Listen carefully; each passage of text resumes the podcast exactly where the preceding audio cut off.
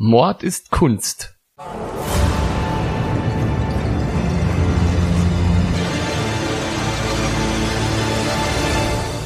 Blutige Morde und grausame Verbrechen. Für immer auf Leinwand gebannt. Kunst ist nicht immer etwas für schwache Nerven.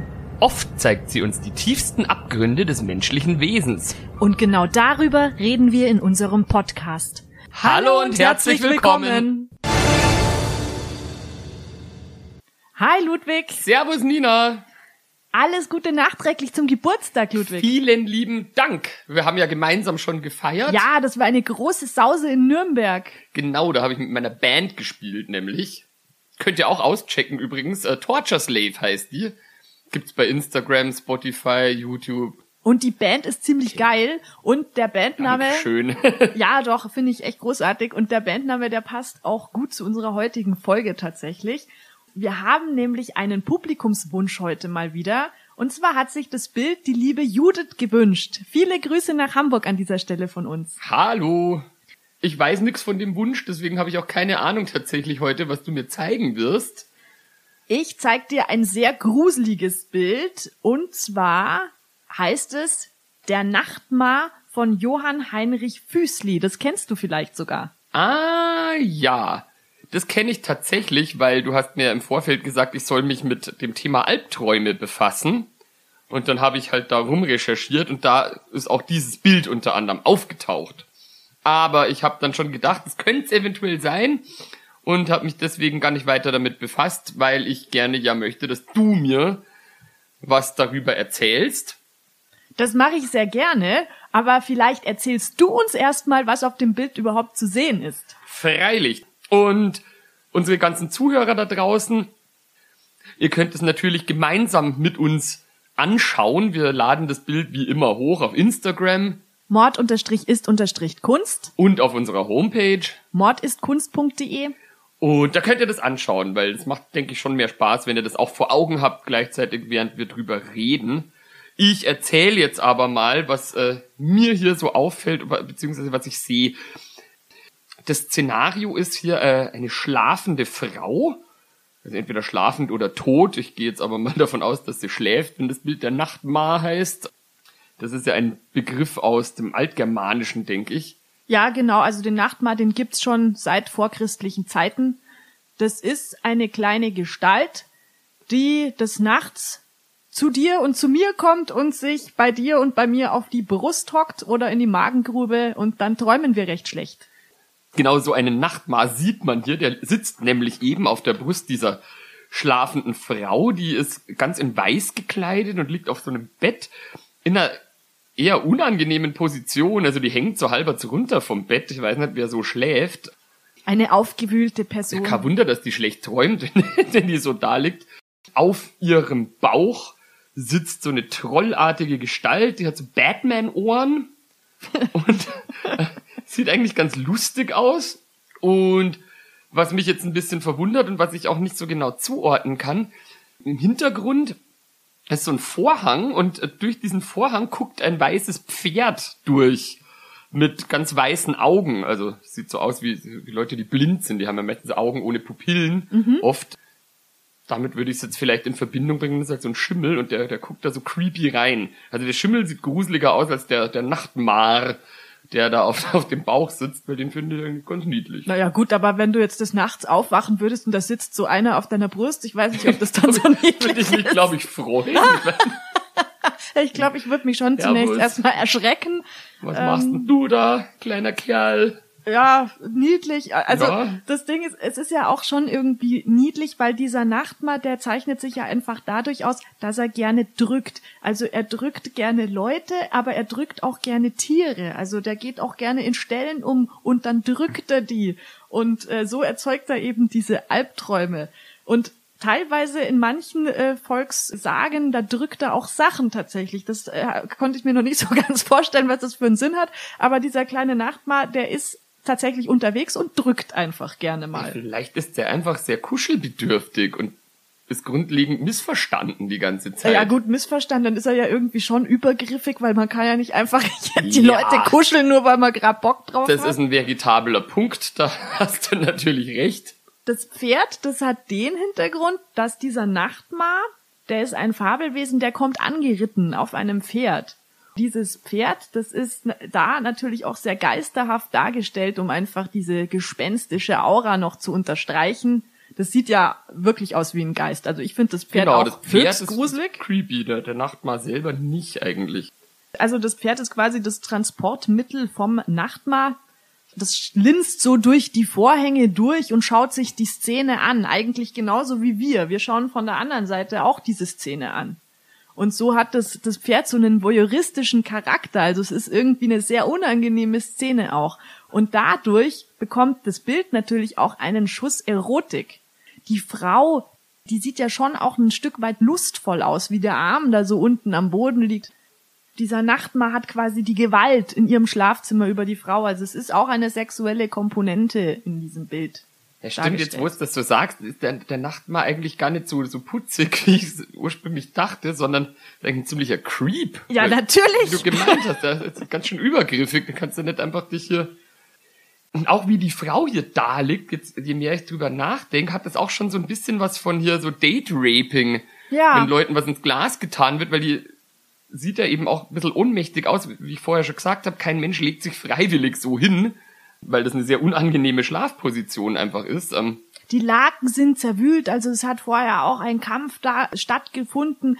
Der Nachtmar hat quasi die Frau komplett in seiner Gewalt. Sie ist willenlos ihm ausgeliefert. Das ist ja schon etwas ja, das ist nicht so schön, gell? Gruseliges einfach, Mhm. genau. Also dieser Nachtmar, der ist wie gesagt schon extrem alt, der kommt aus vorchristlichen Zeiten. Da gab's ja auch eine bunte Götterwelt und ganz viele Naturgeister, die da um die Menschen herumgeschwirrt sind.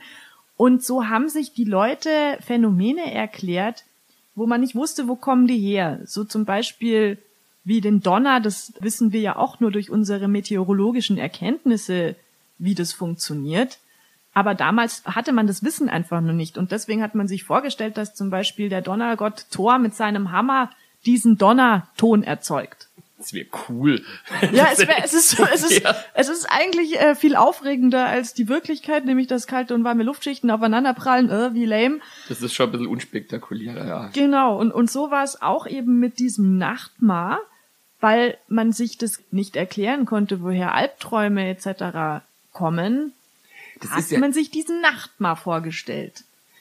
es gibt zwar Schlafforschung, aber so ganz genau wissen, woher das kommt und was das bedingt, tut man nicht. Es gibt halt Vermutungen und so kausale Zusammenhänge, aber das ist jetzt nicht der wissenschaftlichen Erkenntnis komplett zugänglich noch. Nach Ja. allem, was ich weiß. Also hat dieser, hab. das habe ich mir nämlich auch gedacht, ob dieser Nachtmar tatsächlich irgendwie von einer Krankheit herrührt, die man eventuell hat. Hast du da was herausgefunden? Naja, also eine Sache kann man schon sagen, den gibt's nicht in echt, den Nachtmar. Also es ist kein kleiner Troll, der sich auf die Brust setzt. Das ist ja Aber schon mal viel beruhigend. Ist, äh, ist schon mal äh, erwiesen. Also der Nachtmar oder auch bekannt als Albtraum ist in der Medizin als sogenannte Parasomnie bekannt. Parasomnie ist ein komischer Begriff, der setzt sich nämlich zusammen aus einem griechischen und einem lateinischen Wort. Und zwar das Para ist aus dem Altgriechischen und heißt während oder neben. Und Somnus im Lateinischen ist der Schlaf. Also was, was während des Schlafes auftritt. Das hat mich ein bisschen irritiert, dass aus zwei verschiedenen Fremdwörterstämmen dieser Begriff zusammengesetzt ist. Ja gut, man kannte es wohl überall, das Phänomen.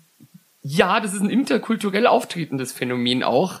Nämlich, also das ist jetzt nichts, was hier im, im westlichen Kulturkreis nur verbreitet wäre, sondern das, das kommt überall vor.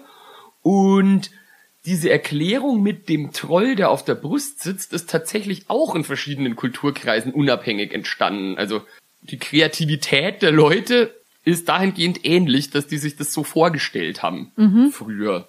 In der Medizin und in der Psychologie unterscheidet man zwei Formen von Albträumen. Es gibt da zum einen den idiopathischen Albtraum. Das ist einer, der jetzt keine erkennbare Ursache hat, sondern so komplett fiktiv ist. Und dann gibt's den posttraumatischen Albtraum. Das ist einer, der sich auf ein konkretes Trauma zurückführen lässt und in mehr oder minder unveränderter Form eine tatsächliche Begebenheit abbildet.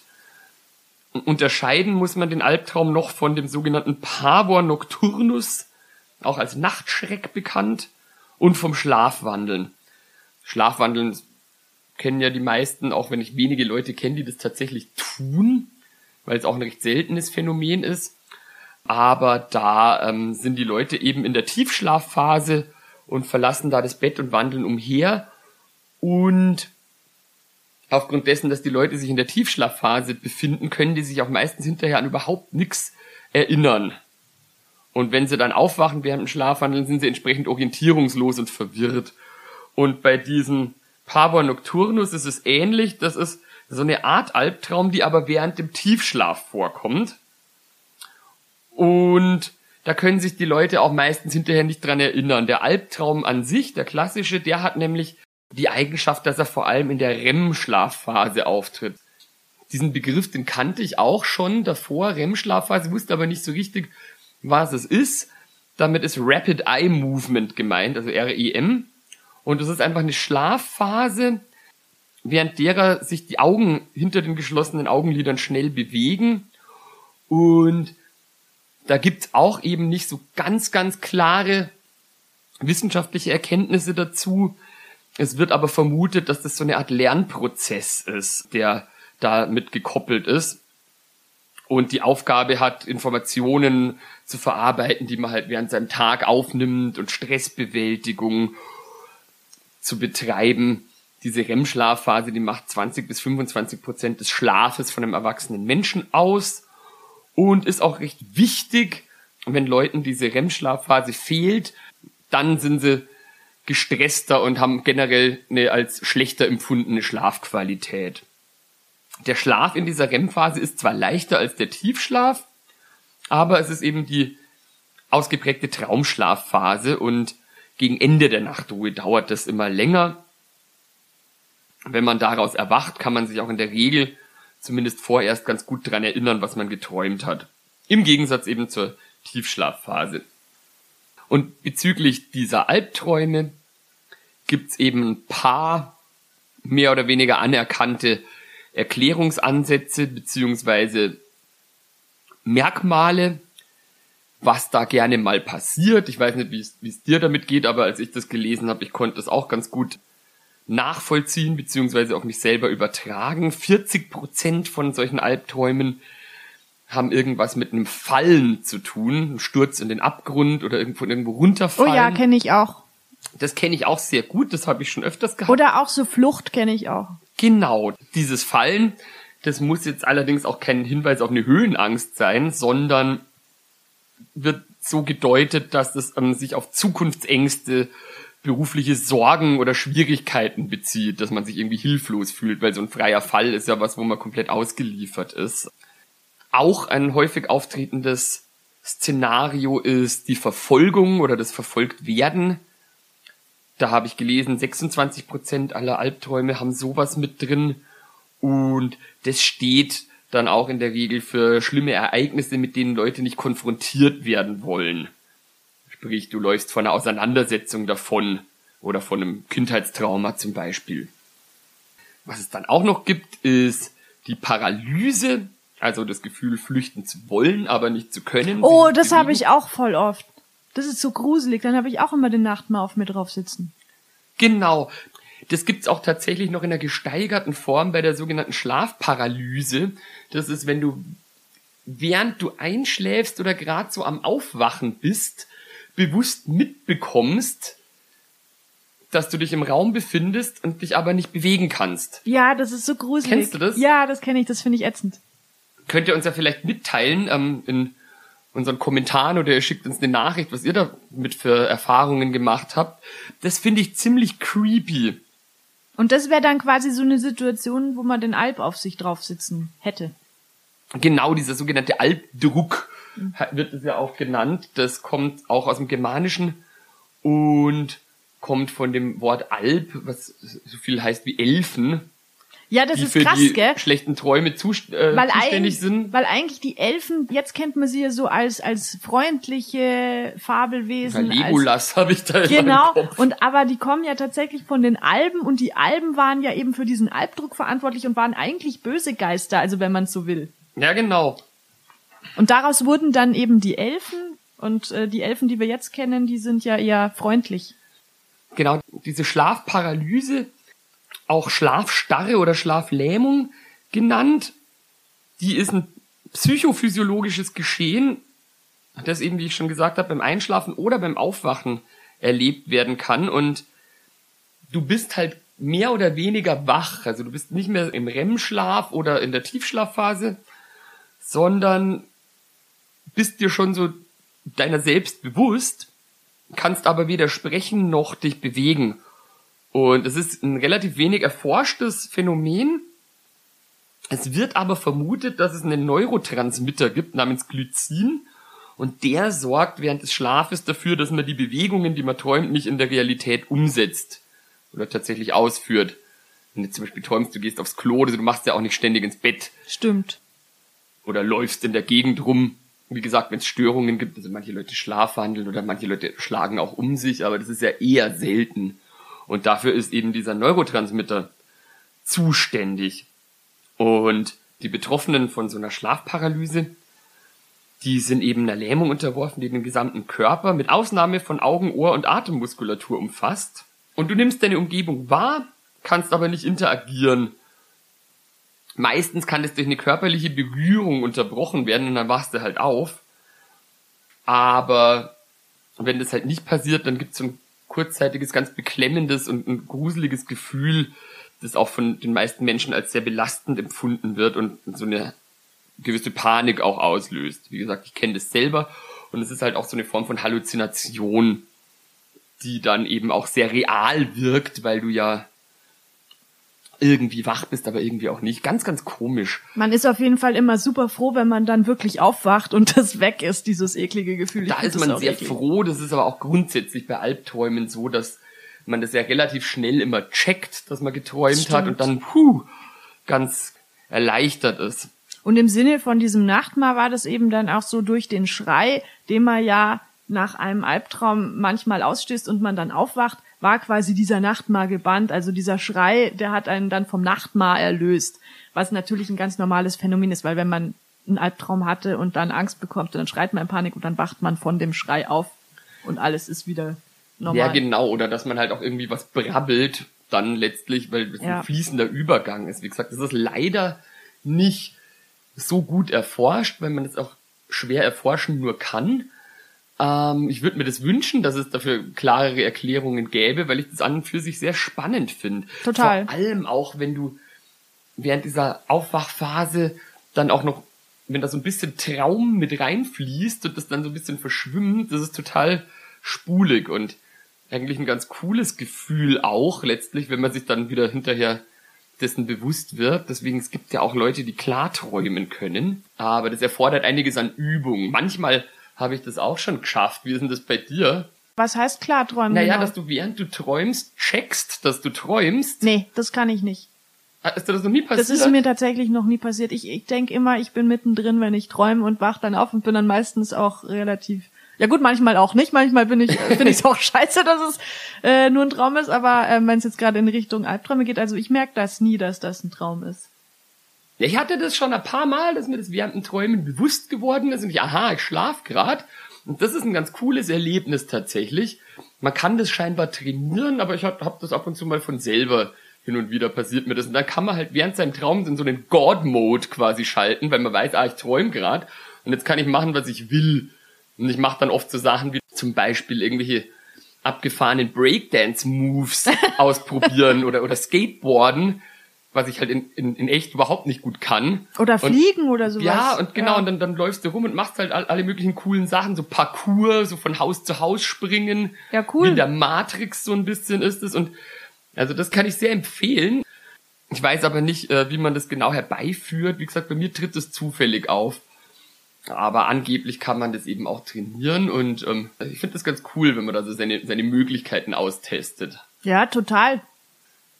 Aber so dieser Nachtmar, der sitzt ja jetzt doch eher auf der Schlafparalyse. Also das ist so was, wo ich sagen würde, das passt am ehesten zu der Beschreibung von diesem kleinen Kerl. Paralyse, das passt da am ehesten dazu, genau dieses Lähmungsgefühl. Aber wie gesagt, das ist halt oft schwimmt es so ein bisschen ineinander und oft hast du ja dann in dieser Aufwachphase auch noch ein bisschen so einen Rest von einem Traum mit drin und das macht es dann noch gruseliger. Besonders gruselig zum Beispiel ist auch so Träume vom Tod. Ähm, und das muss man sich dann vorstellen, gerade in so einer Zeit, wo man einfach eh an Zauberei und Magie geglaubt hat und sowas, dann ist es natürlich noch ein bisschen imposanter, solche Vorahnungen und so, so Träume und sowas. Also das hat dann einen ganz anderen Stellenwert als heute zum Beispiel. Ja, genau.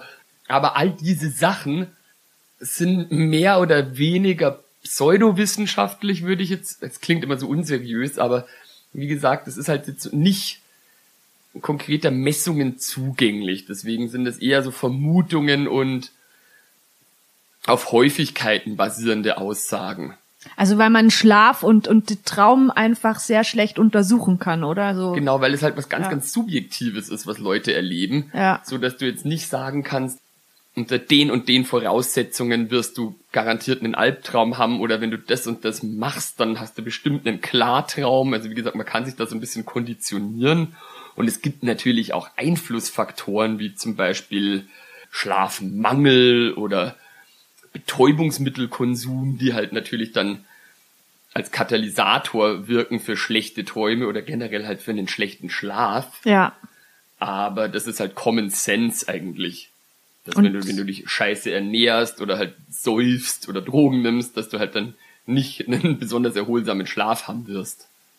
Man kann sich schon vorstellen, also wenn diese Faktoren eben da zuträglich sind, Mangelernährung, Stress und auch Traumata, also davon gab es in der Vorzeit bei den Menschen genug, deswegen kam dieser Nachtmar höchstwahrscheinlich häufiger als, als vielleicht heutzutage. Der Begriff ist ja auch gar nicht mehr so präsent. Der ist ja jetzt halt, also der wird ja auch gar nicht mehr gebraucht in dem Maße, wie er jetzt noch keine Ahnung, um 1800 gebraucht ah, worden. Jo, im Englischen heißt es ja Nightmare. Nightmare das stimmt. ist eng damit ver verwandt. Genau, eigentlich, ja, ja eins zu eins. Im Prinzip. Der kommt ja nicht nur nachts, dieser Nachtmar, sondern in Frankreich, da gibt's den Cauchemar.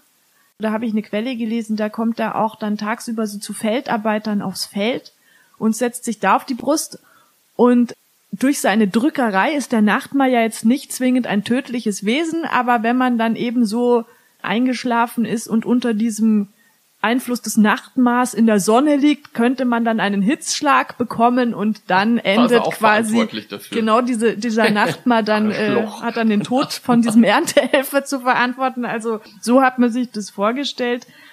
Dieser Nachtmar, der ist ja ein Fabelwesen und wir haben jetzt auch festgestellt, dass er im Grunde, also er drückt einen, man bekommt Angst, aber er ist jetzt nicht zwingend eine tödliche Gestalt. Genau, der ist eher halt so ein bisschen nervig einfach. Jetzt ist es aber so, dass er tatsächlich real in der Realität vielen Leuten den Tod gebracht hat. Kannst du dir vielleicht vorstellen, in welchem Zusammenhang das gewesen sein könnte? Ja, da kann ich mir natürlich was denken. Und zwar habe ich jetzt da so spontan das Mittelalter im Kopf, wo die Leute ja allgemein ein bisschen durchgeknallt waren, wenn ich das so salopp sagen kann, mit Hexenverfolgung und diesen ganzen religiös motivierten Aberglauben, die es da gab, könnte ich mir vorstellen, dass du halt, wenn du irgendjemandem erzählt hast, boah, ich hatte einen Albtraum oder so, dass dann die Leute gleich darauf geschlossen haben, dass du halt irgendwie vom Teufel besessen bist und deswegen auf dem Scheiterhaufen landen musst. genau, also die Richtung, die stimmt absolut. Du bist allerdings direkt in die Falle reingetappt, in die ganz viele Leute hineintappen, und zwar, dass sie dieses Phänomen, was du gerade beschrieben hast, auch diese Dämonisierung und die Hexenverfolgung ins Mittelalter schieben. Das ist nicht der Fall, denn man war tatsächlich im Mittelalter sogar noch vergleichsweise aufgeklärter als in einer Phase danach, in der frühen Neuzeit. Da ging es dann nämlich richtig los und deswegen ist Hexenverfolgung eigentlich ein Phänomen der frühen Neuzeit Echt? und nicht des Mittelalters. Man kann es nicht glauben, weil es einfach teilweise, also auch wenn man die Quellen liest, unglaublich ist aus heutiger Sicht, aber damals war das eben Realität. Ah ja gut, schau da mal Leute heutzutage ja, an, stimmt. wie rumgesponnen wird das stimmt. Verschwörungstheorien. Also ich glaube grundsätzlich Leute sind einfach so veranlagt manchmal. Tatsächlich, also eigentlich wundert man sich auch über gar nichts mehr. es fängt ja immer damit an, dass etwas, was mythologisch ist oder was einfach ein Märchen ist, ein Fabelwesen und dann wird es auf einmal real. Und das sah man dann zum Beispiel in den Gesetzesbüchern. In Norwegen zum Beispiel im frühen Christenrecht gab es einen Paragraphen und da war der Ritt als Ma unter Strafe gestellt. Also der Ritt als der Ma. Ritt als Ma. Also man stellte sich vor, dass das ein Gestaltwandler ist, also dass sich ein Mensch, wenn er eben diese Kraft besitzt, dann als Ma verwandeln kann und dann gehst quasi du als Ma verwandelt zu mir und drückst mich nachts, äh, drückst mir den Albtraum äh, Au- raus. Auf diesem weißen Pferd komme ich dann da dahin. kommst du da angeritten, genau. Also wenn ich quasi erwischt werd dabei, wie, wie ich mich in einen Troll verwandel und dann zu jemandem angeritten komme in der Nacht, wenn ich da auf frischer Tat ertappt werd, dann ist, steht das unter Strafe. Richtig. Also das ist absolut verboten, sich als Ma zu betätigen. Und, und da stand dann auch drin, wenn bewiesen ist, dass eine Frau einen Mann oder seine Hausgenossen reitet, was schon wieder Ja, es ist, es ist tatsächlich auch ein bisschen lustig, wenn es nicht so gruselig wäre, dass die das tatsächlich geglaubt haben. Und das impliziert aber, wenn man jetzt hier nämlich sieht, diese Stelle, wenn bewiesen ist, dass eine Frau einen Mann oder seine Hausgenossen reitet, dann wird auch klar, wer ist meistens derjenige, der sich in einen Ma verwandelt, nämlich die Frau. Man traut es einer Frau eher zu, ein Geisterwesen zu sein, sich in einen, ein Ma zu verwandeln und dann Männer zu quälen. Woher auch immer das schon wieder kommen mag. Mal wieder eine krass sexistische Art zu denken, ne? Genau, also Aber das war halt früher einfach no- noch mehr verbreitet als heutzutage. richtig und somit auch eben diese Vorstellung, dass es tatsächlich die Möglichkeit gab, dass man als Mar unterwegs ist und eben Leute quält. Aber jetzt frage ich mich, wie hat man das dann nachgewiesen? Also ich, so ein Szenario, das ich mir jetzt vorstellen kann, zum Beispiel, äh, wenn, wo ich mich schon bisweilen als Nachtmar betätigt habe, wenn ich zum Beispiel irgendwie, als wir noch zusammen gewohnt haben hier in, in, in der WG und du lagst im Bett und ich kam vom Feiern heim und bin dann halt einfach so in dein Zimmer reingekommen, hab dir irgendwas erzählt und du warst halt zutiefst genervt und wolltest einfach nur schlafen und ich habe halt irgendwie Mitteilungsbedarf gehabt. Das wäre ja quasi sowas, wenn ich mich dann einfach so an dein Bett setze und dir irgendwas erzähle. Ja, ja, das von, stimmt. von Es kommt, es kommt dem Nachtmar schon sehr nahe. Das stimmt. Das hätte ich dann vermutlich zur Anklage bringen können, ja. Ja. Das Problem ist aber, dass ich damals, das Problem, oder was heißt, das Gute damals war aber noch, dass man schon auch Beweise dafür gebraucht hat, also im frühen Mittelalter, auch als, also im Altertum sowieso, da hat, kannte man natürlich auch schon Zauberei und Magie und da war auch Zauberei und Magie auch schon etwas, was verpönt war, also das, das war nicht gerne gesehen und es war auch unter Strafe gestellt, aber es wurde selten zur Anklage wirklich gebracht, beziehungsweise einem der Prozess gemacht, weil du es ja auch erstmal beweisen musst und das ist einfach schwierig bis unmöglich, solche Geschichten zu beweisen. Ja klar, wann kannst du jemandem nachweisen, dass er sich jetzt gerade in Troll verwandelt hat oder wann ist jemand einfach nur vielleicht betrunken und nervig? Genau. Diese Nachtmar, daraus entwickeln sich ja Elben, Elfen und auch die Hexen. Also der Begriff Hexe, der wohl von Hakzissa äh, kam und das kommt wohl von, von Hag für Hecke oder Wald und von Tisja, was auf Nordisch sowas wie Elfe bedeutet. Also es ist eine Heckenelfe und daraus wurde dann sprachlich die Hexe und die hat sich quasi aus diesem Ma so entwickelt und das waren so Zauberwesen, die gab's halt und das, das war jetzt nichts gesellschaftlich anerkanntes, aber das war auch nicht notwendig, die unter Strafe zu stellen. Ist ja immer noch im englischen Sprachraum Old Hag, würde man typischerweise verwenden, zum Beispiel bei so einer grantigen alten Dame oder so. Oder auch Okay. irgendwie, wenn Leute irgendwie von ihren Ehefrauen sprechen, zum Beispiel, die halt nur am Schimpfen sind, dann würde man sagen, äh, the Old Hag. Genau, also das ist halt einfach europaweit verbreitet, auch so in verschiedenen Formen. Und das hat aber eigentlich niemandem etwas ausgemacht. Also man hat schon daran geglaubt, dass es Leute gibt, die zaubern können und sowas. Und das war jetzt auch nicht cool, aber ähm, es hat schon gepasst. Also man musste sich nicht weiter drüber aufregen, so ungefähr. Um 500 herum, da kannte man auch schon den Schadenszauber und das war verboten. Und es war rechtlich quasi im Gesetz festgehalten, dass man so etwas nicht machen darf. Aber wie gesagt, das muss bewiesen werden und deswegen kam es selten wirklich zu Verurteilungen diesbezüglich.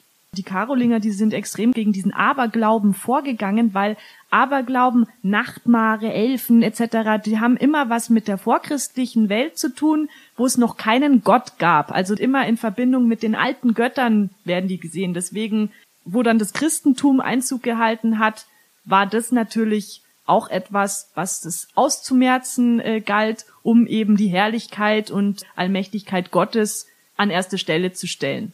Je weiter sich das Christentum etabliert hat, desto mehr rückten Zauberer und, und so Sachen eben in, in diese heidnische Ecke. Ja, klar, klar. genau. Das, das kann ich mir auch gut vorstellen. Aber das war jetzt keine permanente Bedrohung. Das änderte sich mit der Inquisition. Und die Inquisition, die trat so im 13. Jahrhundert auf den Plan. Die Inquisition hat Andersgläubige verfolgt. Also wer jetzt kein Mitglied der katholischen Kirche sein wollte und wer ähm, andere Glaubenssätze verfolgt hat, der wurde von der Inquisition unter die Lupe genommen. Und die Inquisition hat dann eben versucht, Andersgläubige mit Gewalt teilweise wieder in den Schoß der Kirche zu führen mit Folter, das war dann auch ein, ein gängiges Mittel, dass du halt jemanden so lange gefoltert hast, bis er dann bis gesagt hat, ja, ja, das ist so, es ist absurd, aber ähm, das kann man schon so sagen. Ich glaube, das funktioniert ja auch mitunter, wenn wie so eine Art auch Brainwashing und auch unter körperlicher Strafe, dass halt Leute dann irgendwann sich da so ein bisschen reinfügen beziehungsweise auch wenn du halt krasse Qualen erleidest, dass du halt dann auch, dass halt dann dein Hirn auch nicht mehr so normal funktioniert und dir dann halt unter Umständen Sachen eingeben lässt. Ja, voll. Ist ja auch bei also Polizeiverhören manchmal eine gängige Praxis, dass irgendwelchen Verdächtigen zum Beispiel jetzt halt so lange, gerade bei psychisch labilen Leuten habe ich das schon öfter gehört, dass halt dann bei der Vernehmung da so drauf beharrt wird, bis die Leute irgendwas gestehen, was sie überhaupt nicht gemacht haben. Genau. Und so war das natürlich bei diesen Inquisitionsverfahren auch. Also die haben sich die Heretiker, ähm, da, da gab es ja ganz viele Sekten, die dann aus dem Boden geschossen sind, wie die Valdenser oder Katara zum Beispiel. Als die quasi immer größer geworden sind, musste die Kirche mit Inquisition dagegenhalten und hat eben diese Gruppen verfolgt. Und dann unter der Folter, da haben die dann eben auch von orgastischen Zusammenkünften berichtet, die sie dann hätten und wo sie quasi lauter antichristliche Dinge tun und Gott nicht so worshipen, wie es eben die Kirche wollte. Und das Problem an der Sache war ja, dass die kirchliche Macht und die weltliche Macht, die waren ja gleichermaßen mächtig. Also das war quasi, wenn du dich gegen Gott und die Kirche gewandt hast, genauso wie wenn du dich gegen deinen Landesherrn gewandt hast, also Hochverrat. Also wurden diese Heretiker, diese Andersgläubigen wie Hochverräter behandelt und die erwartete bei besonderer Widerspenstigkeit der Feuertod. Und das war eben das im Mittelalter. Also im Mittelalter hat die Inquisition angefangen, Andersgläubige zu verfolgen und auch zu richten, also zu foltern und dann auch zu verbrennen. Die Inquisition hat aber tatsächlich gar nicht so viele Leute ermordet, wie man denkt. Es wird von 500 Verbrennungen im deutschen Raum berichtet. Das sind 500 zu viel, keine Frage. Aber es ist rein an der Zahl, was danach dann kam, noch relativ wenig. Und den Inquisitoren, denen war es auch eigentlich eben gar nicht daran gelegen, die Leute umzubringen, weil sie wollten ja möglichst viele Schäfchen wieder in die Kirche zurückführen, damit eben die katholische Kirche wächst. Deswegen war der, der Feuertod eigentlich gar nicht so deren ihr Interesse. Das Ding war nur das, natürlich, wenn du jemanden dann verbrannt hast, der hat ja Besitz. Und dieser Besitz, der fiel dann zur Hälfte der Kirche und zur Hälfte der Gemeinde zu. Und, ja, immerhin. Genau, und dann hast du schon ein finanzielles Interesse und das bringt natürlich auch die Kommunen, die Gemeinden auf den Plan, da kräftig mitzumischen, was sie dann auch getan haben. Also ging das mehr oder weniger Hand in Hand. Ja, die haben ja wie die Blöden einfach dann denunziert. Und das ging dann nämlich auch so weit, dass dann auch noch, wenn du quasi jemanden bezichtigt hast, ein Ketzer zu sein, dann hast du auch noch eine Belohnung, eine finanzielle gekriegt. Und so kann man diesen Apparat natürlich schön am Laufen halten das haben wir ja in unserer Ruanda-Folge schon besprochen, was da so für psychologische ja. Mechanismen zugrunde liegen, dass jemand einen eigentlich nahestehenden Menschen oder jemanden, den er halt kennt, denunziert, was meistens mit Missgunst irgendwie verbunden ist. Genau, mit Missgunst oder mit finanziellen Vorteilen in dem Fall. Das Ganze hat sich dann halt auch quasi verselbstständigt. Man muss aber sagen, dass es regional sehr unterschiedlich war. Also das ist jetzt irgendwie keine Sache, wo man sagen kann, das ist pauschal im, auf deutschem Raum oder in Europa so gewesen, sondern das war örtlich tatsächlich sehr unterschiedlich, wie die jeweiligen kirchlichen Herren und auch die weltlichen Herren da gehandelt haben. Und im Zuge dieser Inquisition hat sich dann auch das Bild nämlich dieser Hexe und das Nachtmaß geändert. Und zwar kamen da nämlich auch diese dämonologischen Lehren auf. Also die Dämonologie, also die Lehre von Dämonen. Und man gesagt hat, da ist jemand vom Teufel geritten. Ja, beziehungsweise da gibt es diese teuflischen äh, Helfer und den Teufel gibt's ja überhaupt. Der kam ja eh erst mit dem Christentum auf, also Klar, halt als, als Gegenpol. Als Gegenpol zu Jesus. Gott. Gut, ja. Genau, und dann wurde nämlich aus diesem Nachtmar, aus diesem Volksglauben, äh, was den Nachtmar betrifft, Inkubus und Succubus. Ah, Inkubus, genau, da, mhm. daher kommt es. Der Inkubus, das ist der Auflieger, also das heißt, wenn der Nachtmar zu einer Frau kommt, ist er ein Inkubus und der Succubus ist der Unterlieger, das heißt, wenn der Nachtmar zum Mann kommt, ist er ein Succubus. Und da haben wir auch ganz klar eben diesen sexuellen Gedanken das dann schon manifestiert, weil die kommen nicht, um sich draufzusetzen, sondern auch um sich zu vergnügen, sagen wir es mal so. Da kam dann nämlich auch diese Geschichte mit dem Geschlechtsverkehr zwischen Mensch und Inkubus beziehungsweise Succubus und Geschlechtsverkehr dementsprechend mit dem Teufel. Also diese Buhlschaft mit dem Teufel kam während dieser Inquisition im Mittelalter auf. Und das ist ja ein ganz wesentlicher Bestandteil, den man im Prozessen den Hexen vorwirft. Also dieser, diese Buhlschaft, dieser Vertrag, den sie mit dem Teufel eingehen. Also du hast einen Vorwurf, den du jemandem machen kannst, der eigentlich nichts gemacht hat. Weil wie willst du sowas nachweisen?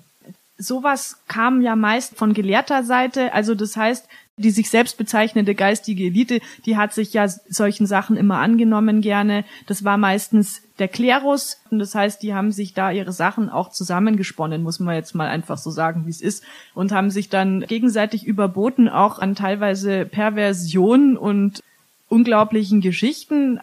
Diese sexuelle Komponente, die kommt ja ganz klar auch dann eben durch diesen Inkubus und diesen Succubus da hinein, also durch diese Dämonologie und das ist was, was von Kirchenseite her kam.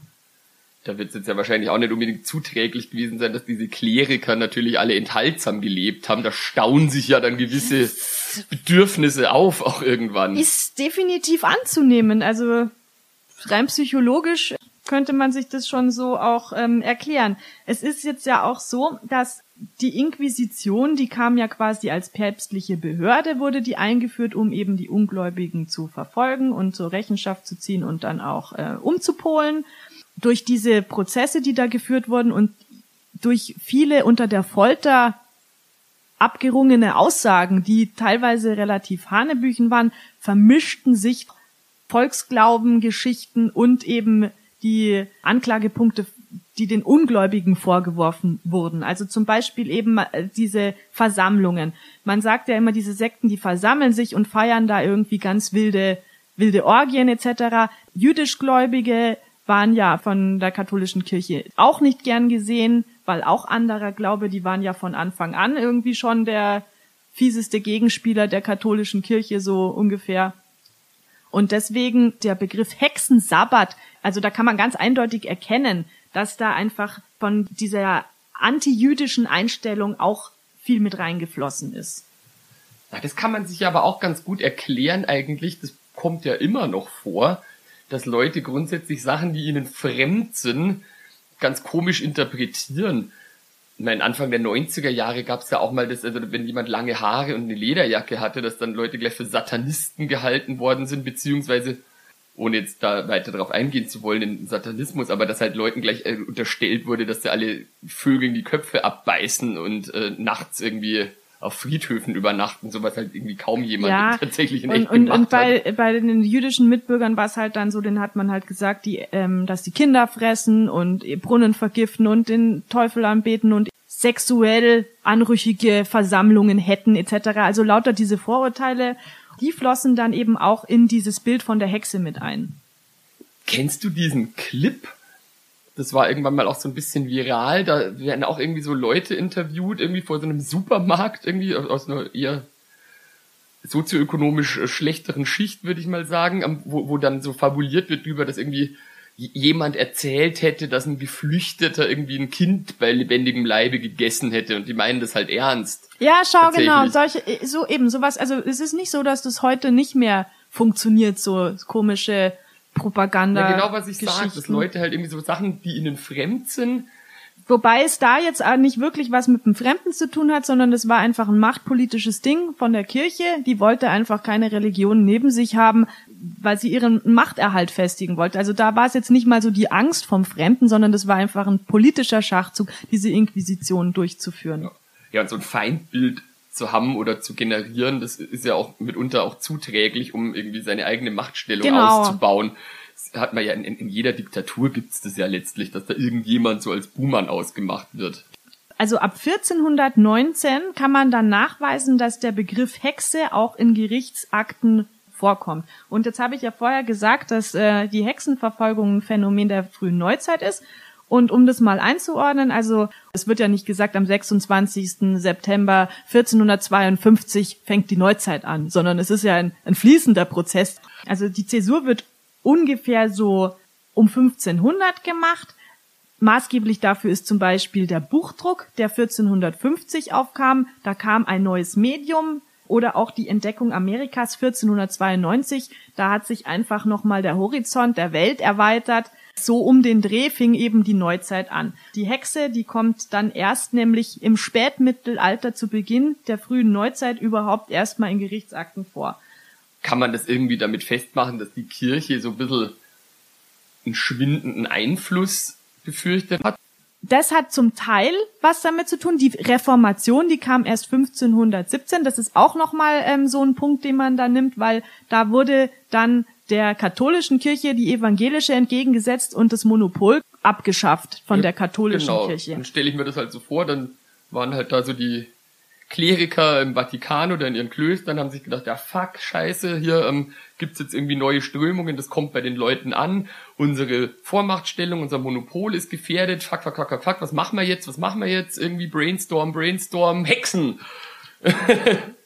die Ketzer und Andersgläubigen, die wurden ja sowieso die ganze Zeit immer noch von der Inquisition verfolgt, also die wurden ja schon ähm, im frühen Christentum verfolgt und getötet und in der Inquisition eben dann halt bisschen professioneller mit mehr Organisation dahinter.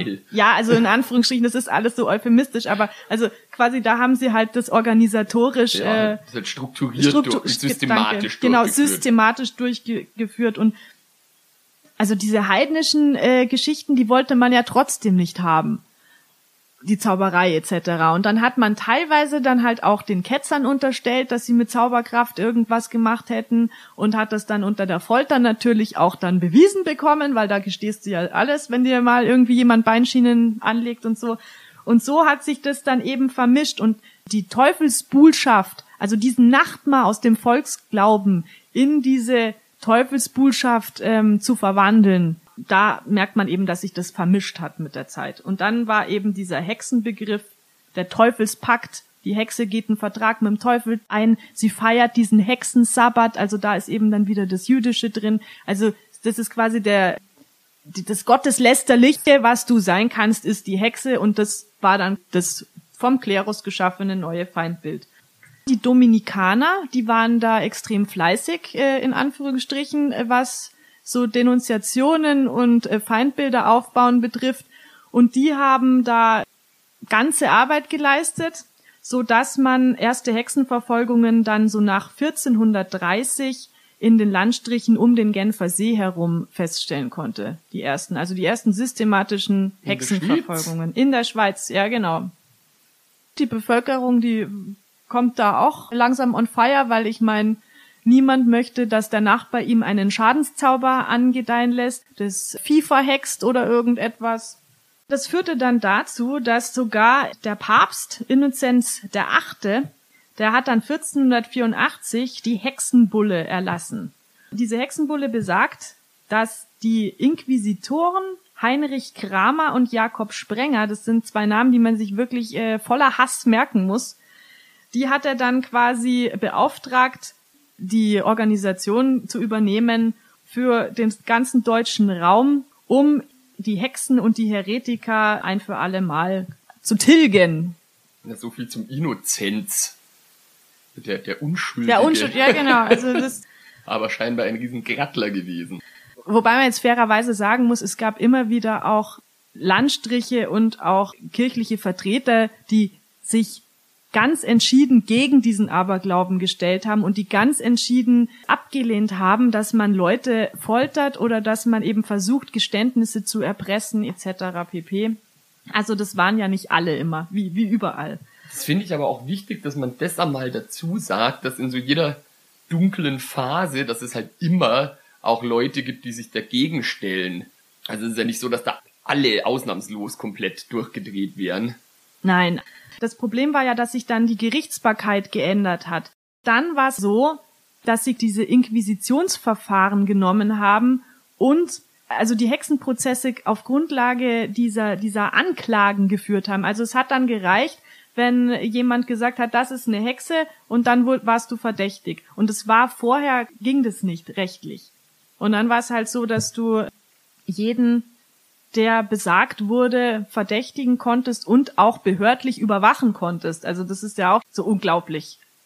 Das kam von den Inquisitionsgerichten. Also sie haben quasi die Struktur der Inquisitionsgerichte genommen und so konnten diese Hexenprozesse flächendeckend stattfinden.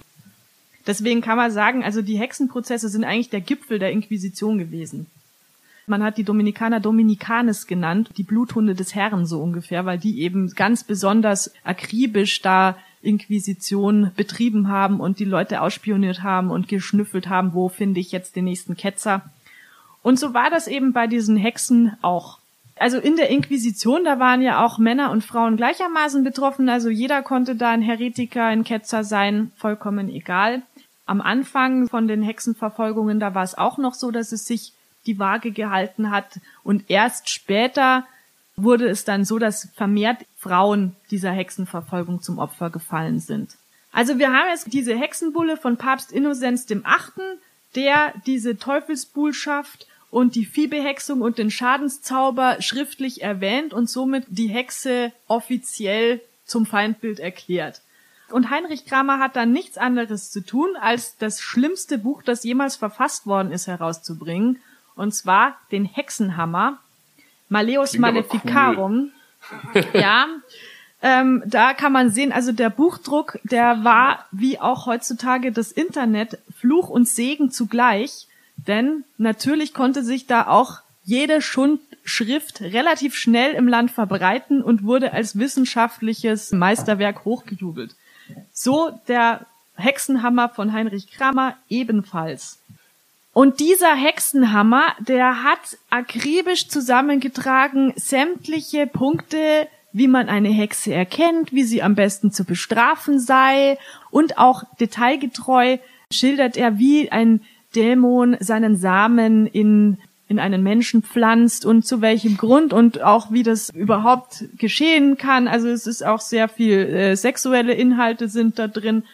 Heinrich Kramer, der liefert so eine wissenschaftliche Grundlage für die Hexenjagd von Alpha bis Omega. Also da kann sich jeder, jede Gerichtsbarkeit kann sich da schön bedienen und kann das umsetzen. Ganz und wissenschaftlich er, war er war auch ein super frauenfeindlicher Typ, denn äh, da stehen zum Beispiel Sachen drin wie folgendes Zitat.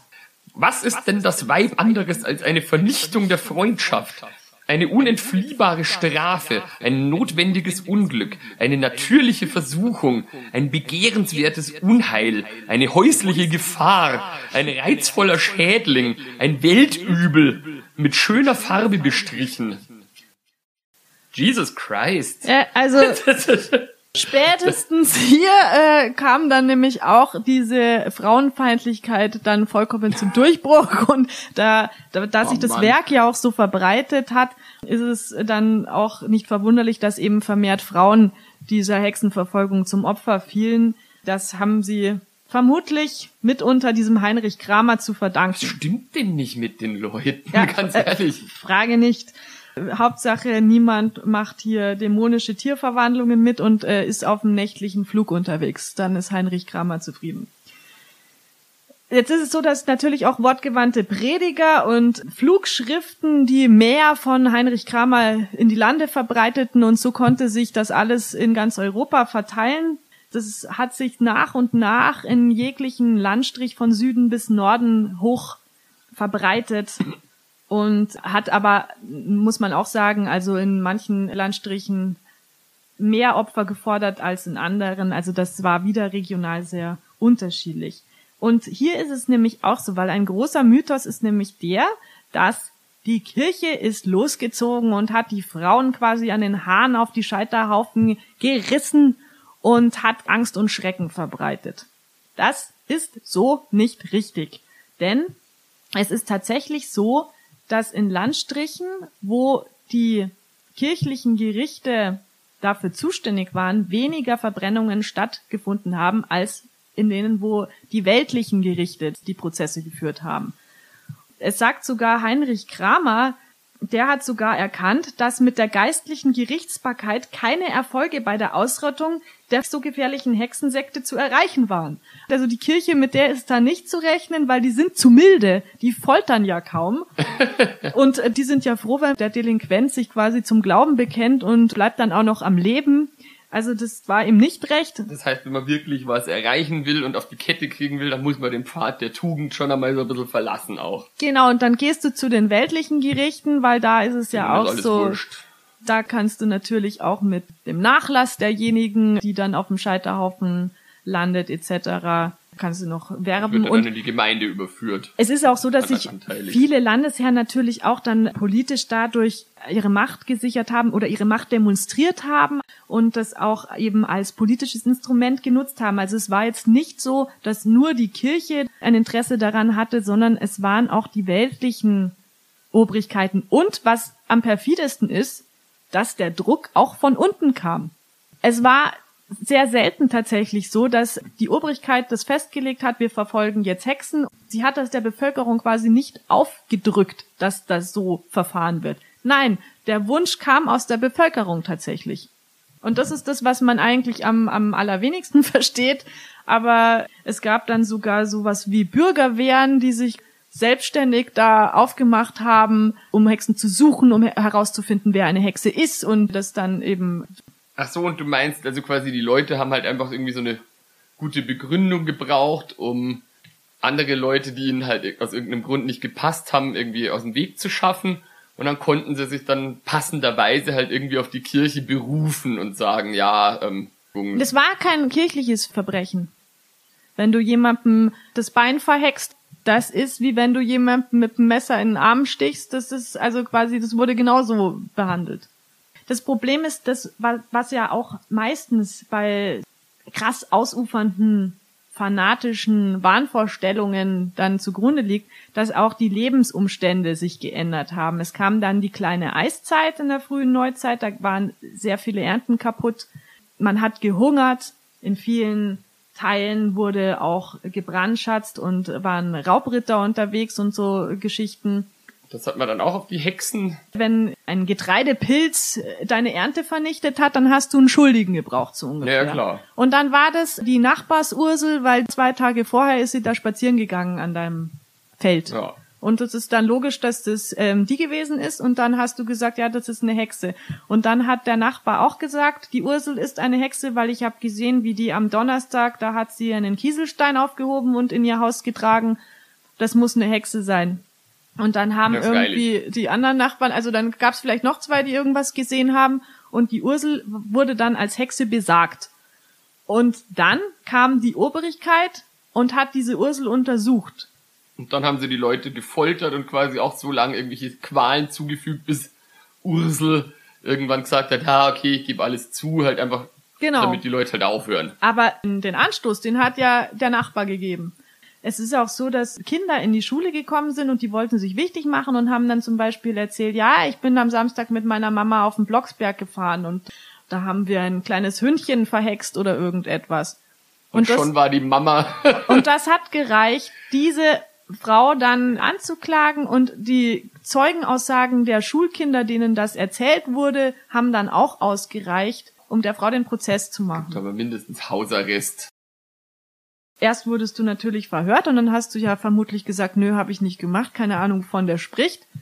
Und äh, weil es ja aber so ist, dass du das ja bloß sagst, weil ja der Teufel in dir drin sitzt, kann man das ja nicht glauben, was du sagst. Beziehungsweise, weil der Teufel ja auch durchtrieben ist und nicht Eben. zugeben würde, dass er der Teufel ist. Richtig. Und deswegen kommst du dann zur peinlichen Befragung, die A dazu dient, dass du halt ein Geständnis ablegst und B aber auch, um den Teufel aus dir herauszutreiben. Das war meistens so, dass man die Leute zum Beispiel im Kreis so um Marburg herum, da hat man sie gerne hochgezogen, also der Hände hinter den Rücken gebunden und dann über ein Flaschenzug ähnliches Gerät in die Luft gezogen, bis die Glieder sich ausgerenkt haben. Du hast äh, Bein- und Armschienen bekommen, die nach jeder Befragung einmal mehr zugeschraubt worden sind, also so, dass es dir die Arme und die Beine zerquetscht. Und ich glaube, das kann sich auch jeder vorstellen, dass wenn man sowas erleiden muss, irgendwann sagt da jeder, ja, ich war's. Einfach damit es aufhört. Das ist eine total beschissene Situation, weil ich meine, wenn du zugibst, wirst du wahrscheinlich der Todesstrafe zugeführt und wenn du es leugnest, dann wirst du halt so lange gequält, bis du es irgendwann zugibst. Also wenn du gestehst, du bist eine Hexe, dann wurdest du ja auch umgebracht. Naja, eben, was ich meine. Also das ist halt eine No-Win-Situation. Die meisten Leute haben das ja auch nicht durchgehalten und, und haben dann am Schluss gestanden. Es gibt ein paar, die haben die Folter durchgehalten und mussten dann eigentlich streng genommen freigelassen werden. Das war aber auch von Land zu Landstrich äh, unterschiedlich, so dass man dann gesagt hat, ja gut, dann setzen wir die Folter halt fort.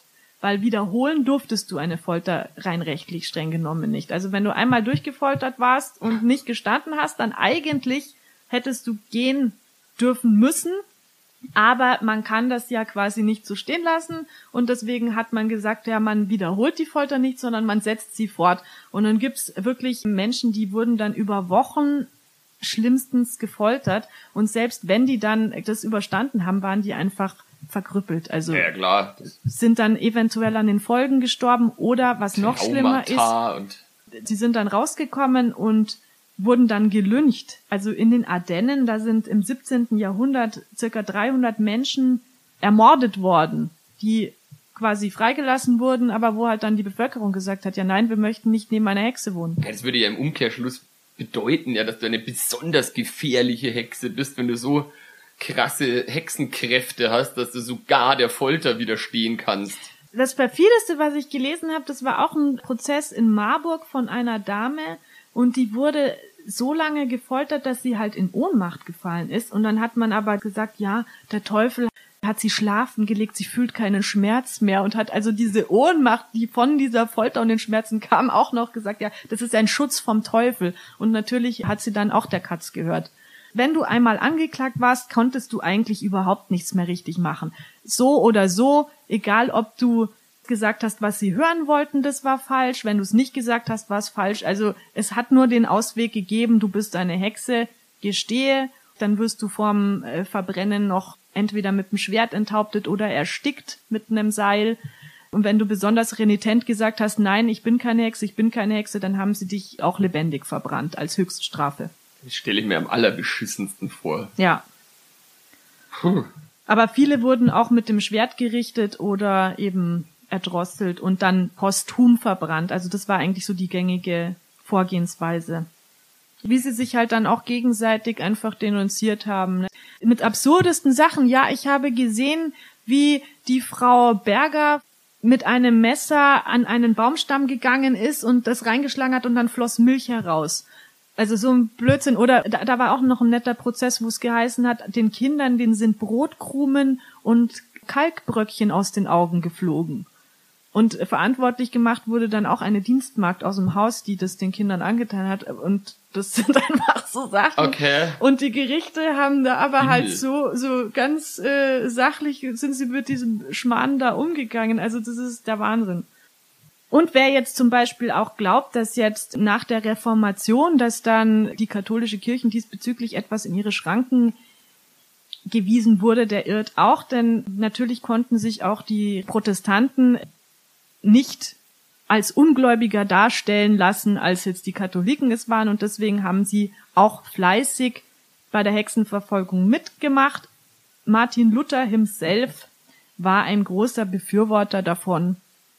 Martin und Luther, das vergisst man ja oft, war ja ein ziemlicher Penner eigentlich. Ja, im Prinzip schon. Antisemit und was nicht alles. Da kam quasi nichts Besseres nach. Aber ich meine natürlich, auch wenn wir jetzt schon festgestellt haben, dass ähm, die weltlichen äh, Gerichte da das gut vorangetrieben haben, die Verfolgungen, darf man natürlich auch nicht vergessen, also der Kern des Ganzen kam natürlich schon aus dem kirchlichen Lager. Aber die kirchlichen Gerichte, die hätten das äh, niemals vollbracht, was mithilfe der weltlichen, euphemistisch gesagt, geschafft worden. Und zwar zählt man europaweit vorsichtig 60.000 Hinrichtungen in dieser, oh. im Zeitrahmen dieser Hexenverfolgung. Die Dunkelziffer ist ja noch mehr. Das muss man aber auch mal in Relation setzen. Damals war ja die Bevölkerung noch wesentlich weniger. Ja. Also was das dann für ein prozentualer Anteil wird auch. Es gibt auch Unterschiede. Also auch wenn man zum Beispiel England, Schottland anschaut. In England sind viel weniger hingerichtet worden als in Schottland.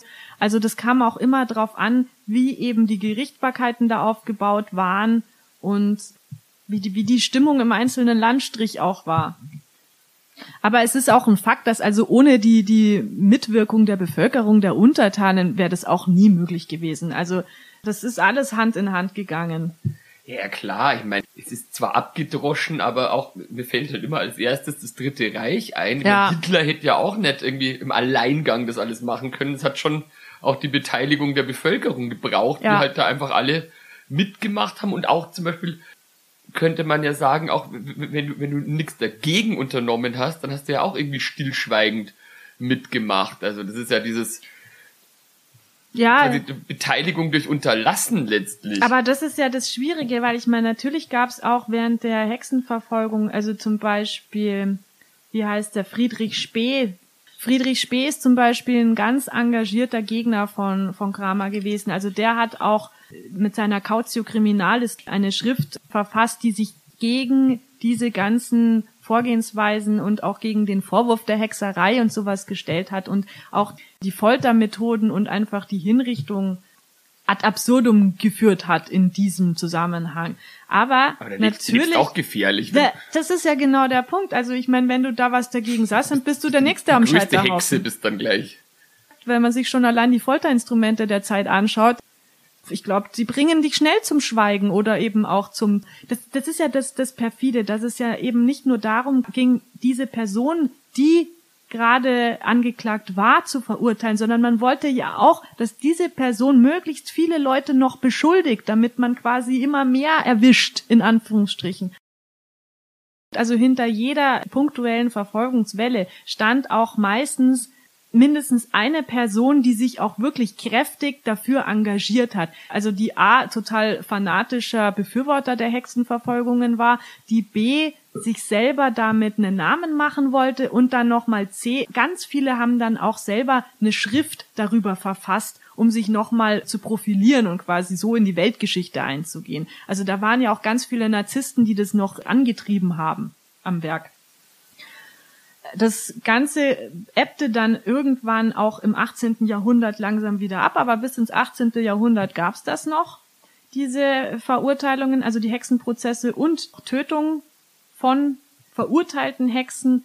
Und 1782 wurde dann mit Anna Göldin in der Schweiz eine der letzten Hexen in Europa hingerichtet. Die wurde durch das Schwert zum Beispiel hingerichtet, also die wurde nicht verbrannt. Ich meine, wenn man jetzt heute schaut, also 2013, da gab's in Papua-Neuguinea, da wurde ein Mädchen umgebracht, weil es äh, der Hexerei bezichtigt wurde.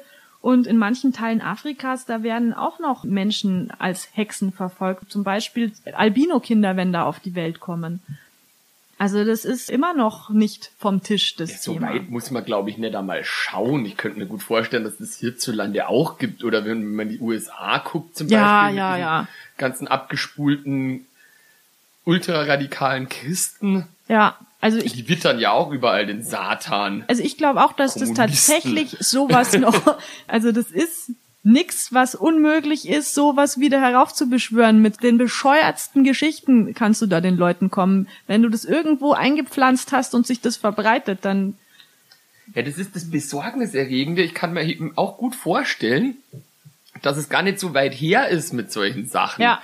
Weil ja auch Menschen generell gerne leichte Erklärungen für komplexe Phänomene Ja, haben wollen. total. Deswegen gibt's ja auch Populismus, weil da halt auch Leute komplexe Dinge einfach und plakativ erklären und Leute, die jetzt salopp gesagt zu blöd sind oder zu faul, Ja. um sich mit Dingen auseinanderzusetzen, hast halt dann schnell irgendwie eine Erklärung bei der Hand.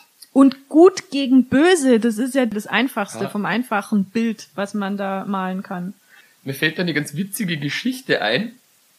Das ist so ein bisschen off-topic, aber das hat mir meine Mama mal erzählt, dass ich als Kind mal, ähm, so vier oder so werde ich gewesen sein, und sie hat mir irgendwas nicht erlaubt, was ich halt wollte. Und dann habe ich zu ihr gesagt, du bist nicht meine Mama, du hast eine Maske auf. Gott, wie Aber irre. Das ist halt, aber halt, ich, ich glaube, das ist halt auch so, so was, was urkindliches, so wenn Ja. mit irgendjemand, den du quasi gern hast und der normalerweise dir ja auch wohlgesonnen ist und irgendwas läuft dazu wieder, so eine kognitive Dissonanz, Ja. dann kann das nicht mit rechten Dingen zugehen. So, nee, du bist nicht meine Mama, weil meine Mama würde mir das ja erlauben, weil die ist nett zu mir. Ähm, insofern, äh, Maske auf, äh, Dämon quasi. Ja, das ist das ist was total kindliches. Das ist gut, dass du das sagst, weil das ist nämlich auch das, wie die Anklagen geführt worden, was da die Vorwürfe sind und auch wie die Prozesse geführt worden sind. Das ist ja wie im Kindergarten. Also man muss es einfach so sagen, wenn es nicht so grausam gewesen also wäre. nichts gegen den Kindergarten. Ja, nein, ich arbeite ja, ja. an einem und ich muss sagen, oft sind Kinder vernünftiger als viele Erwachsene. Das ist tatsächlich wahr. Das, das Die stimmt. sind noch nicht so korrumpiert von allen möglichen blöden Einflüssen.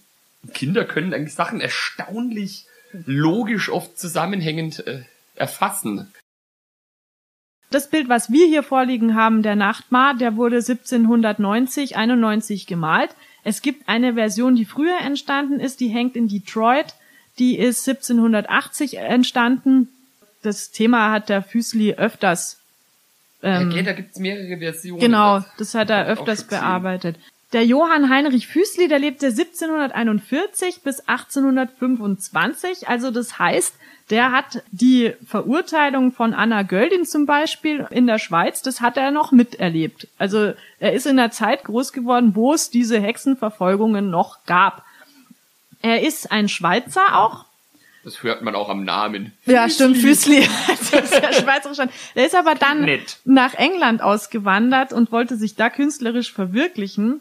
Es muss ein ganz interessanter Typ gewesen sein. Also er wird so beschrieben, er fluchte unverständlich mit Schweizer Akzent und verderbe die Moral mit seinem ominösen Okkultismus. Also der hat sich auch gerne offensichtlich mit so okkulten Geschichten und mit Fantasy beschäftigt. Das war so sein Es Steckenpferd. gibt auch künstlerisch einfach viel her. Ja, total. Und er war auch ein sehr begeisterter Theatergänger. Also das merkt man auch in seinen Bildern. Also das ist alles sehr inszeniert und mit Licht und Schatten und mit Hell und Dunkel. Da zaubert da so eine richtig schöne Dramatik immer in die, in Sieht die man Bilder ja auch rein. hier in dem Bild, irgendwie die Frau, die da auf dem Bett liegt, ganz in weiß und das weiße Pferd, das reinschaut und drumherum ist alles sehr dunkel. Genau, und er, er wurde auch also von Gerüchten verfolgt und zwar vor dem Schlafengehen solle er blutiges Schweinefleisch essen und Opium äh, konsumieren, um seine Visionen heraufzubeschwören. Das mit dem Opium, das könnte sogar stimmen, das hat man ja damals gerne mal gemacht. Ja, blutiges Schweinefleisch, das konsumierst nicht allzu oft. Das glaube ich auch, äh, dass er das nicht gemacht hat. Aber also Aber so, auch Opium, wenn man geht's einem auch früher oder später schlecht. Aber ähm, man, man merkt auch, also er wurde auch quasi so beschrieben, als hätte er Visionen. Und das war auch das, was ihn interessiert hat, so die Grenze zwischen Traum und Wirklichkeit. Und immer höchst dramatisch. Also Dramatik hat er geliebt, also er hat sich gerne äh, mit Mythologie befasst und eben auch so Geisterwesen, das, das war so sein Ding. Er wurde The Wild Swiss genannt, also der wilde Schweizer hatte, hatte einen Ruf weg, konnte aber nie so riesengroße Erfolge mit seiner Kunst erzielen. Also damals muss man ja auch sagen, in der Zeit, in der er gemalt hat, war er gar nicht so im Trend, sondern da war gerade so der akademische, klassische Malstil ähm, beliebt.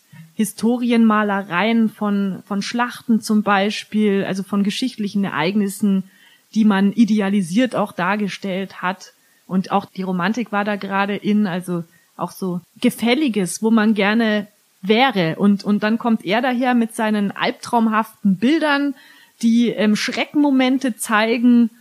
Also, also das ist ja schon recht gruselig, das Bild. Also das ist ja schon so, das, das schaut man an und man möchte diesem Alp, also du schon, ich nicht, ich möchte ihm nicht im Dunkeln begegnen. Ach, ich finde ihn nett. Ich finde ihn schon gruselig. Aber wie gesagt, nachdem du mir da, nachdem du es gesagt hast, ist er auch schon ein bisschen ein Creep. Ja, die Kollegen vom Füßli haben damals sehr viele reale Themen behandelt und er hatte halt immer so fantastische Themen und das war so sein Ding. Und das erste Bild der Nachtmar, das wurde dann auch ausgestellt und da wurde empfindlichen Gemütern tatsächlich abgeraten, dieses schaurige Bild zu betrachten. Also das heißt, wenn du zart, genau Triggerwarnung, wenn du zart beseitigt warst, dann hat man dir gesagt, okay, schau es dir lieber nicht an, weil das ist zu gruselig. Das ist natürlich auch ganz lustig. Jetzt muss ich dich noch fragen, hast du zufällig den Film Legende gesehen mit Tom Cruise? Der ist aus den 80ern, ja, der Fantasy-Film. Hab mir aber, hab den nicht zu Ende geschaut, weil einfach die, die Optik, das, das kann ja, ich nicht ertragen. Aber da gibt's doch auch so eine koboldartige Gestalt namens Blix und also ich finde, der sieht genauso aus wie dieser ähm, Nachtmar hier auf dem Bild. Und es wäre auch tatsächlich keine große Überraschung, weil nämlich der Nachtmar auch für Filmschaffende sehr oft zur Vorlage genommen wurde. Unter anderem im Frankenstein oder im Vampir sind Momente anzutreffen, die an diese Gemälde von Füßli erinnern ich meine auch an Nightmare on Elm Street. Ich meine, der Freddy Krüger, der sitzt zwar nicht auf der Brust von den Leuten, aber das ist ja ein ähnliches Motiv sozusagen. Also die stimmt, die, der ist auch eine Art, die da ge gedeckt ja. wird. Ich meine, der kommt halt auch und bringt die Leute in ihren Träumen um. Ja, das ist auch eine Art Nachtmar. Ja, ja klar. Das stimmt. Heißt ja auch Nightmare. Stimmt. Geil. ja, richtig. Füßli zählt ja auch zur englischen Gothic-Bewegung mit seinen fantastischen Bildern. Also ja, der ist ja auch in der Szene total beliebt. Der hat ja auch Bilder zu zu Erzählungen von Dante und und Shakespeare und so hat er gestaltet. Und er hat sich aber halt auch oft selber Szenarien ausgedacht, die ihm aus der Fantasie eben entsprungen sind. Woher er jetzt dieses Motiv hatte, das ja. ist nicht geklärt, aber vielleicht hat er einen Albtraum gehabt. Es ist auf jeden Fall ein sehr spannendes Bild und vielen Dank, Judith, dass du uns das empfohlen hast, weil das hat auch sehr viel Spaß gemacht, das vorzubereiten. Absolut. Dann bis zum nächsten Mal. Bis zum nächsten Mal. Tschüss. Ciao.